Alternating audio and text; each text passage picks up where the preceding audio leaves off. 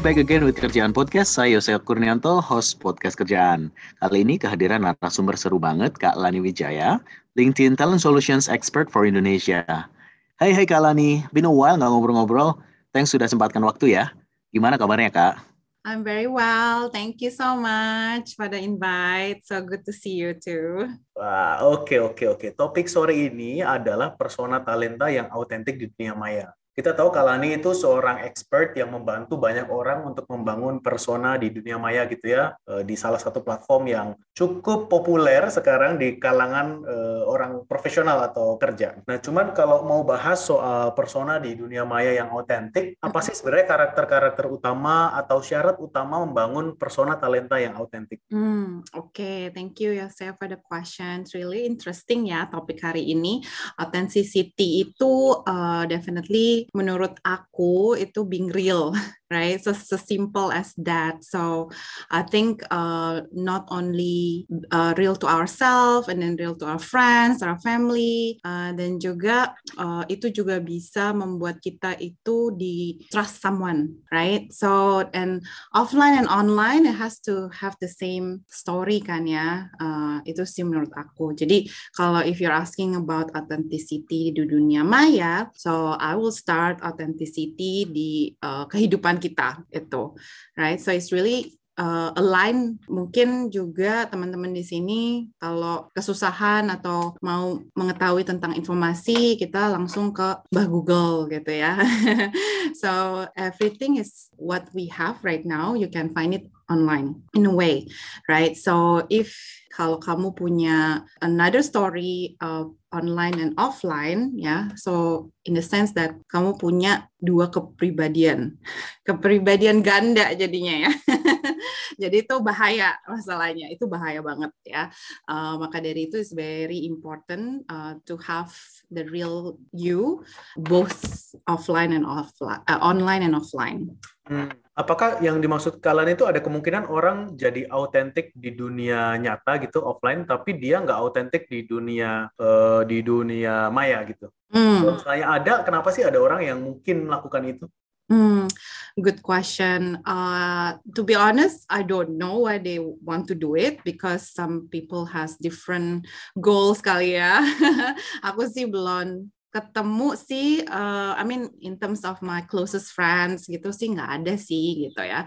Uh, tapi mungkin ada juga uh, creators out there, right, yang interested to uh, build their uh, business in terms of kayak building, I don't know, ke konten untuk Instagramnya atau YouTube-nya gitu ya. Jadi they're like you know pretending to be someone else, right? So I think there's a lot of stories like this. Uh, aku juga baca banyak banget gitu ya. Tapi at the end of the day uh, kontennya itu nggak konsisten jadinya. Maybe they can only create one story because that story wasn't theirs, right? Um, and then to create another story mereka harus you know research and do something else right so it takes more time i guess uh, kalau kita pretending to be someone that we are not right so in a way that kita jadi apa you know that these terms like fake it till you make it yep. pernah kan yeah, yeah. yeah so a lot of people doing that but i don't believe in that ya kayak mungkin pertama kamu uh, kalau pertama mencoba gitu ya something dan kita nggak bisa we need to try again and try again. Mungkin the terms of fake it till you make it this come up gitu ya. Tapi kalau untuk bu jadi authentic uh, itu nggak akan membantu sih. Soalnya you will be faking all the way. Right mm-hmm. at the end pasti someone found out about it right? And when someone found out about it that you're fake udah deh abis karir kamu. Cuma ya bangun persona di dunia maya karena nggak akan menghasilkan apa pun gitu ya. Justru merugi. Yeah, exactly. Ya. Kalau kita dengar sekarang uh, generasi yang kita nggak mau stereotip gitu ya, tapi banyak yang disangka bahwa mereka mau melakukan apa saja demi konten gitu. Yeah. Tadi Ya, ada konten yang mungkin fake, ada konten yang mungkin nggak ada value-nya gitu untuk membangun persona. Nah, gimana sih sebenarnya konten-konten yang bisa membantu kita untuk meningkatkan atau memberikan value gitu ya kepada persona talenta kita? Tricky question sih, uh, karena konten itu subjektif kan. Hmm. Uh, mungkin yang aku create bagus, uh, you think nggak gitu kan. Jadi hmm. it's very subjective. So uh, at the end of the day, we are not creating content for people. Ya, kita create konten untuk kita sendiri gitu. Jadi hmm, ya, jadi kita harus ngertiin dulu apa sih goalnya. You are currently creating this content, right? Uh, so if we start from ourselves, then ceritanya kamu udah test drive nih ya ke kita diri sendiri. Kayak gila nih konten gue tuh berguna banget. Uh, you know I will uh, it help me to uh, apa be disiplin misalnya kalau kamu punya konten motivational gitu ya tapi itu konten-konten yang uh, kamu buat sendiri tapi mix with other insight gitu ya ada people insight nggak apa-apa gitu. Terus tapi gara-gara konten tersebut kamu feel dedicated or energized gitu. So dari sini uh, kamu udah menciptain in authenticity itu right? Uh, terus kalau misalnya kontennya berguna uh, untuk orang lain, ya itu akan uh, apa? Jadi lebih banyak orang yang feel value of that that content dan it's real. So dari situ kamu akan mendapatkan passion dan more energy untuk creating a similar content, right? So jadi menurut aku sih coba dulu, right? Try, right? Don't be afraid. Uh, tapi first is uh, create content for you, right? Uh, bukan untuk orang lain pertamanya, right? Terus uh, udah itu make sure that it will also if ber, if berguna buat kamu pasti berguna untuk orang lain, hmm, right? Hmm, hmm. Terus jangan mikir you need to please everybody, hmm. right? Soalnya yang tadi gue bilang subjektif, right? Setiap konten is subjektif, and you cannot please everyone. Jadi uh, itu sih as long as kamu punya stand gitu ya kalau ini berguna karena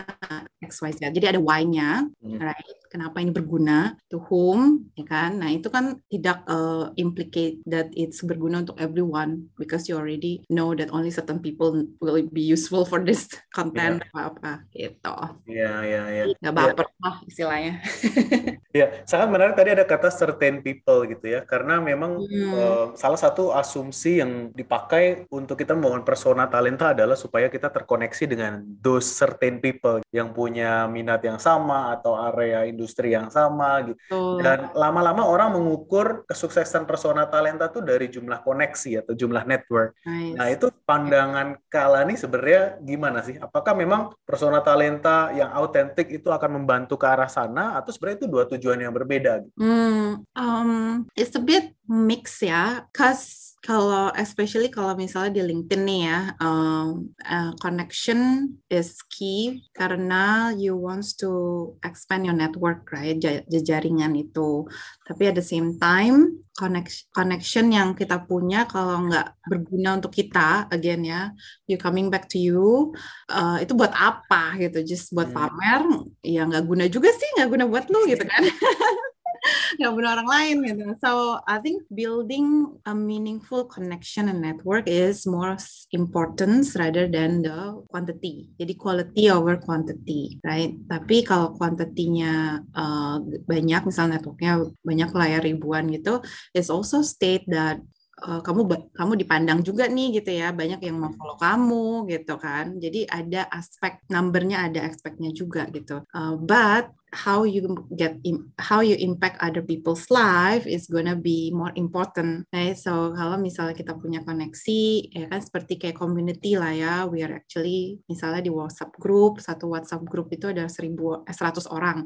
Nah, kamu tuh connected sama 100 orang itu. Nah, kalau kamu um, diem aja dan not saying anything atau enggak enggak sharing any insight, kamu juga pasti nggak dipandang karena they don't know you that you exist. Dari salah seorang itu kalau diem aja ya mungkin dia lupa kali ya kamu di dalam juga gitu. Nah saya in LinkedIn juga seperti itu. LinkedIn tuh kayak sebetulnya LinkedIn itu kayak global community. You can connect with anyone right? But if you're just diem aja gitu, uh, you're not impacting other people people may just forget about you too right? So jadi uh, definitely impacting one's life itu ada ripple effect-nya loh. Pasti ada orang yang kayak, oh aku dibantu nih sama orang di LinkedIn, terus uh, aku aja dapat kerja di LinkedIn randomly lah ya, dari someone yang aku nggak pernah ketemu face to face, tapi dia refer aku, ya kan? So that is like random kindness yang aku dapetin di LinkedIn banyak banget juga gitu ya uh, orang akan pay it forward gitu loh. Kalau misalnya I receive a good thing, I will help other people, right? So it's the ripple effect. Ya gitu sih. Jadi uh, ya connection connection itu untuk apa ya? Itu untuk uh, building community to, uh, around us, so we can be better and everybody can be better too. Ya, sangat menarik tadi ada cerita soal random kindness gitu ya dalam sebuah koneksi yang mungkin terjalin karena persona talenta yang autentik dan kuat di sebuah platform gitu. Contohnya tadi LinkedIn. Adakah misalnya cerita atau contoh atau best practice begitu ya bagaimana orang eh, seseorang tuh akhirnya mendapatkan ilmu pengetahuan baru, networking baru atau kesempatan-kesempatan baru dari usaha-usaha membangun persona talenta yang autentik di dalam mungkin selama kalian ini memperhatikan platform hmm. LinkedIn gitu ya. Hmm, banyak. I can't say one by one, tapi definitely everywhere. Uh, random of kindness, paying forward uh, is everywhere on the platform. That's why it brings like positivity on the platform itself. Kayak orang tahu kalau kita ke LinkedIn, uh, our goal, uh, apa misinya aja kita mau connecting the professional in the world so they can be productive and successful. Jadi dari misi tersebut orang yang menggunakan LinkedIn uh, punya mindset sendiri kan yang kayak oke okay, it is professional uh, need to like I can connect with people untuk dapetin opportunity right so along the way gitu ya kalau aku lihat dari koneksi aku banyak banget yang sharing tentang uh, tips-tips uh, untuk misalnya aja building profile LinkedIn profile gitu ya. Itu banyak banget tipsnya. Terus ada juga tips untuk apa namanya leveraging apa ya kayak how they pitch pitch business gitu ya. Kayak pitch deck gitu di share juga gitu ya. Banyak banget deh gitu. Nah kalau aku juga uh, pertama yang aku dapat kerja di sini referral ya itu itu juga so many. Um, and then what I did also kayak last year beginning of COVID I open for mentorship gitu ya di LinkedIn. Itu banyak banget ada 100 orang yang register. Uh, so uh, I had like super close men mentees group gitu ya mentor group for uh, half a year with 100 people, right? Dan itu only dari aku gitu ya, banyak banget uh, orang lain yang giving giving that, and the total of like NGO uh, apa companies di di LinkedIn aja udah lebih dari 2 juta companies. Hmm, wow. Yeah, so it's endless. yeah, it's quite interesting karena banyak orang sebenarnya melihat LinkedIn gitu ya jadi platform untuk menebar kebaikan atau justru uh, di satu sisi juga mendapatkan kesempatan lain gitu. Sedangkan kalau kita lihat dari sisi organisasi nih, ketika kita melihat tim kita membangun berusaha membangun persona talenta hmm. gitu ya di LinkedIn, ada kekhawatiran bahwa wah mau pergi nih atau mau talent pergi uh. apa pindah ke sana ke sini gitu ya. Um, jadi akhirnya ada policy-policy dari organisasi yang membatasi orang atau pekerja itu untuk membangun talenta gitu, uh, persona, sorry membangun persona uh, di LinkedIn atau mungkin di sosial media lainnya gitu. Uh, gimana perspektif kalian nih soal policy-policy di organisasi ini ya, yang mungkin membatasi atau mungkin uh, hmm. agak jadi barriers gitu ya buat talenta-talenta membangun personanya? Hmm, I think sih depends on uh, which stage of the companies uh, they are in terms of transformation and also which stage of the business ya gitu. Hmm. So ada yang confidential, they're dealing with confidential projects, so maybe not, you know kayak CIA gitu misalnya. Yeah. I don't see CIA on LinkedIn. Maybe bin. right, you don't know, right? Ya kan, semua yang kayak apa, ya that, type of roles, right? That type yeah. of industry ya mungkin gitu ya. Tapi kalau um, you are a global company and then you are a apa leaders of the industry uh, dan kamu mau attracting regional uh, talent and you wants to be the best of the best, then you need to be open, right? That to trans be transparent within, ya kan, dari within organizations gitu, policy harus dirubah gitu. Sekarang we are living in a digital world, so uh, mau nggak uh, ada atau enggak profile employees kamu di LinkedIn, mereka kalau mau pergi ya pergi aja sih, hmm. right? Dan pasti juga di hunt, responsibility mereka di hunt by uh, other company juga ada gitu loh, right? Pasti mereka um, even though dia nggak punya LinkedIn profile, dia ada Instagram, Facebook, YouTube. right? Digital footprint itu nggak ke mana-mana gitu kan. Jadi uh, definitely sih having uh, justru kalau nggak mau ya jangan ada digital footprint at all gitu. Dan kamu nggak bisa dong kayak buat policy kayak ya semua employees di sini nggak boleh punya social media nanti malah jadi ada yang itu kepribadian ganda lagi dan kayak oh takut sama bos aku udah create aja yang beda gitu ya nama namanya beda semuanya beda itu akan uh, it's not gonna be a good thing sih. hmm. Sorry, bicara soal tadi ada mendingan nggak usah pakai digital footprint sekalian gitu. Kalau kita berobservasi memang ada banyak juga talent atau mungkin orang-orang yang dia either karena terlalu sibuk pekerjaan jadi dia tidak sempat membangun persona talenta hmm. atau memang dia dari awal tidak tertarik untuk membangun persona talenta di dunia maya gitu. Nah, melihat keragaman ini sebenarnya kalau dari penyedia platform nih hmm. um, kenapa sih atau preferensi apa yang mungkin membuat orang akhirnya tidak memilih untuk membuat persona talenta di dunia maya? Wah, susah nih questionnya. I'm not the thing is I'm not representing those people so jadi I don't know to be honest. Who knows you did research with your yeah. product, you know. But yeah, I mean, I talk to people yang nggak punya gitu ya. They just don't, they're not used to have a profile aja gitu kan. Especially they already mungkin yang umur 50-an atau 60-an ya kan. They're not born digital. Jadi they don't know this thing and it's just hard to for them to learn. So and lagi pula most probably they don't see the value mm-hmm. right? Ngapain juga gue punya Facebook, ngapain juga punya LinkedIn. Mungkin ada yang punya Facebook, nggak punya LinkedIn, ada yang punya LinkedIn, nggak punya Facebook, right? So it's actually their choices, right? It's up to them. Uh, tapi kalau kamu dengerin a lot of like uh, apa kayak uh, coaches gitu ya tentang uh, the modern leadership, right? Sekarang kan kita udah berubah ya dari dulu yang nggak ada internet, terus ada internet, sekarang accelerated banget nih semuanya di internet gitu kan. Jadi ada in terms of leadership style juga beda-beda sekarang kan udah I mean udah transform lah ya. So one of the topic in terms of modern leadership is uh, thought leadership, right? So thought leadership is how you being perceived, right? Uh, basically is uh, personal brand lah ya. Mm-hmm. Nah, dan mereka coach ini yang kayak coaching the top Fortune 500 companies to their CEOs and C levels that they need to have a digital branding brand of themselves ya. So maka dari itu ya kalau kamu nggak punya brand ini atau leadership ini, you're not exist in the mm-hmm. world in the world that we're living in.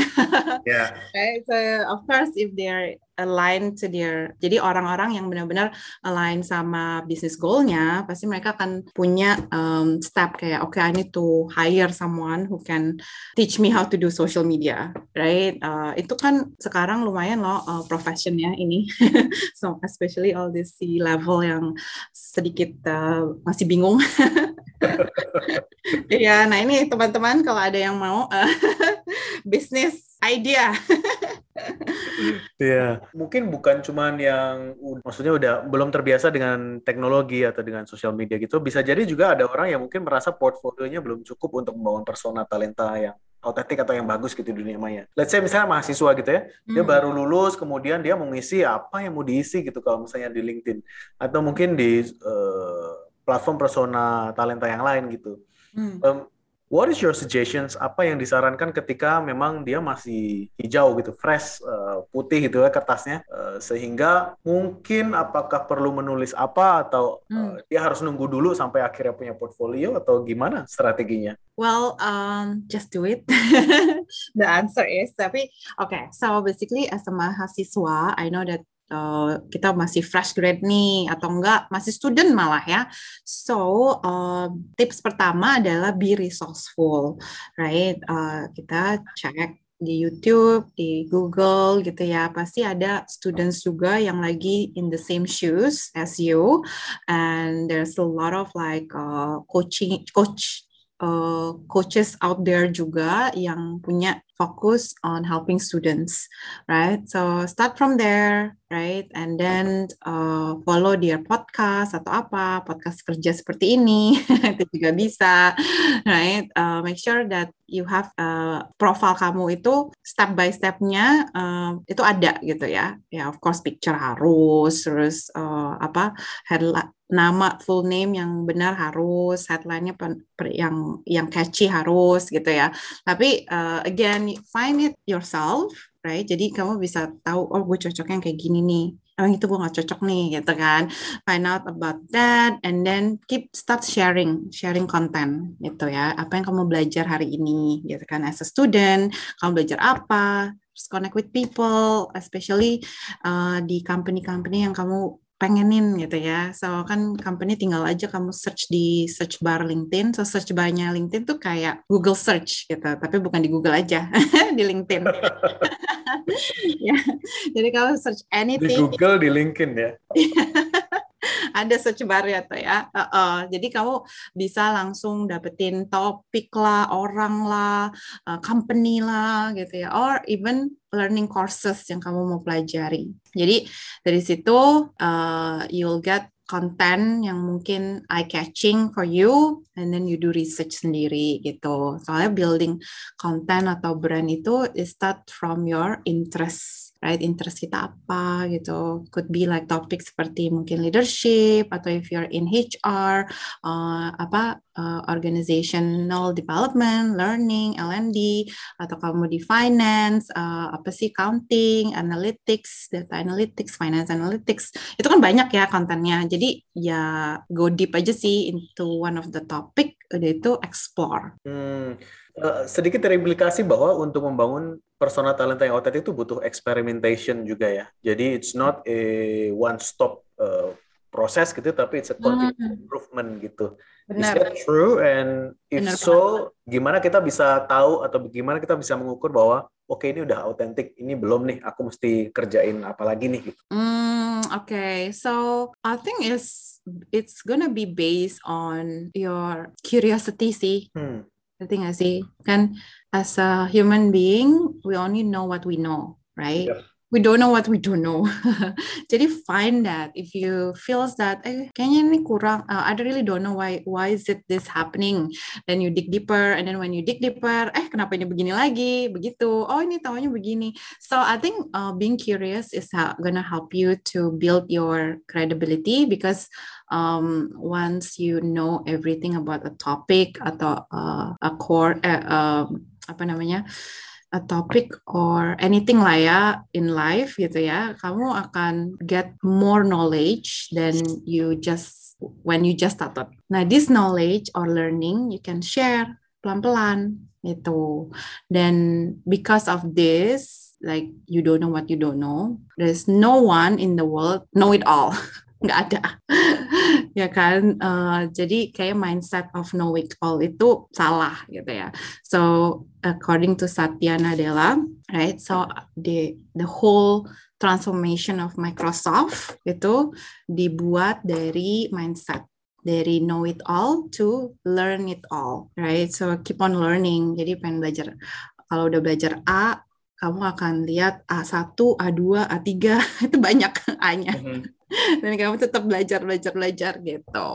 Itu sih. Wow nice. Pertanyaan terakhir Kala nih kalau misalnya saya udah terlanjur berusaha membangun persona talenta, tapi hmm. mungkin rasanya belum autentik atau saya nggak apa, uh, saya merasa bahwa saya masih bisa optimalisasi gitu ya Um, kalau tadi kan konteksnya adalah dia baru mau mulai. Kalau ini saya sudah mulai nih, saya sudah share banyak hmm. konten gitu ya, tapi merasa gimana ya, apa yang harus saya lakukan lagi gitu. Nah, ada nggak sih tips um, untuk closing gitu buat teman-teman yang berusaha membangun persona talenta yang autentik gitu di dunia maya? Ya, yeah, oke. Okay. Uh, brand building a brand is a journey right? It's a marathon. It's not a sprint. Uh, so I would say there's no ending. it is. It's like part of life right? Mm-hmm. So uh, definitely always stick to your goals ya objektifnya apa uh, dari sini kamu akan menemui uh, opportunities yang hidden gitu loh, yang kamu nggak pernah ketemui. Dan dari opportunities itu, there's always another opportunity. Jadi always uh, be ready aja sih untuk uh, you know receive or ini bisa bisa aja di depan mata kita nggak tahu gitu ya, tapi always have a open mind gitu kan untuk always look at the bright side and the learning curve gitu. So kalau kita follow ini, I'm sure that you will will be successful. Ya, yeah. so I mean kayak mungkin aku kasih analogi gitu ya. Kalau misalnya kamu udah jadi manager di satu uh, company gitu. Dan the next career progression itu jadi senior manager, right? Uh, tapi tahu nggak kamu kalau opportunity eh apa next step career itu nggak harus naik ke atas gitu kan tapi juga ada bisa ke samping gitu. Kalau ke samping kamu mungkin bisa masuk ke different department yang lagi booming gitu ya di di salah satu ini. Jadi itu sebetulnya ada opportunity untuk kamu belajar uh, dan get that gitu. Tapi kalau kita selalu terlalu fix stated kayak gue menjadi senior manager, senior manager gitu nggak mau tahu gitu ya. You will miss out the opportunity gitu, ya kan? So jadi again makanya open mind and lihat kiri kanan gitu. I know that you have a goal there, tapi apa nih yang ada di hadapan mata kita gitu. Itu sih. Interesting. So membangun persona talenta yang otentik di dunia maya adalah sebuah journey ya. Thank you banget Kalani. Kita sudah uh, hampir setengah jam ngobrol. Kita appreciate waktu Kalani yang sudah disempatkan untuk ngobrol dengan podcast kerjaan. Semoga sehat selalu. Ya terima kasih Yosila take care ya. Itu tadi obrolan seru kita dengan Kak Lani Wijaya, LinkedIn Talent Solutions Expert for Indonesia. Thanks for listening. Nantikan episode berikutnya dari podcast kerjaan.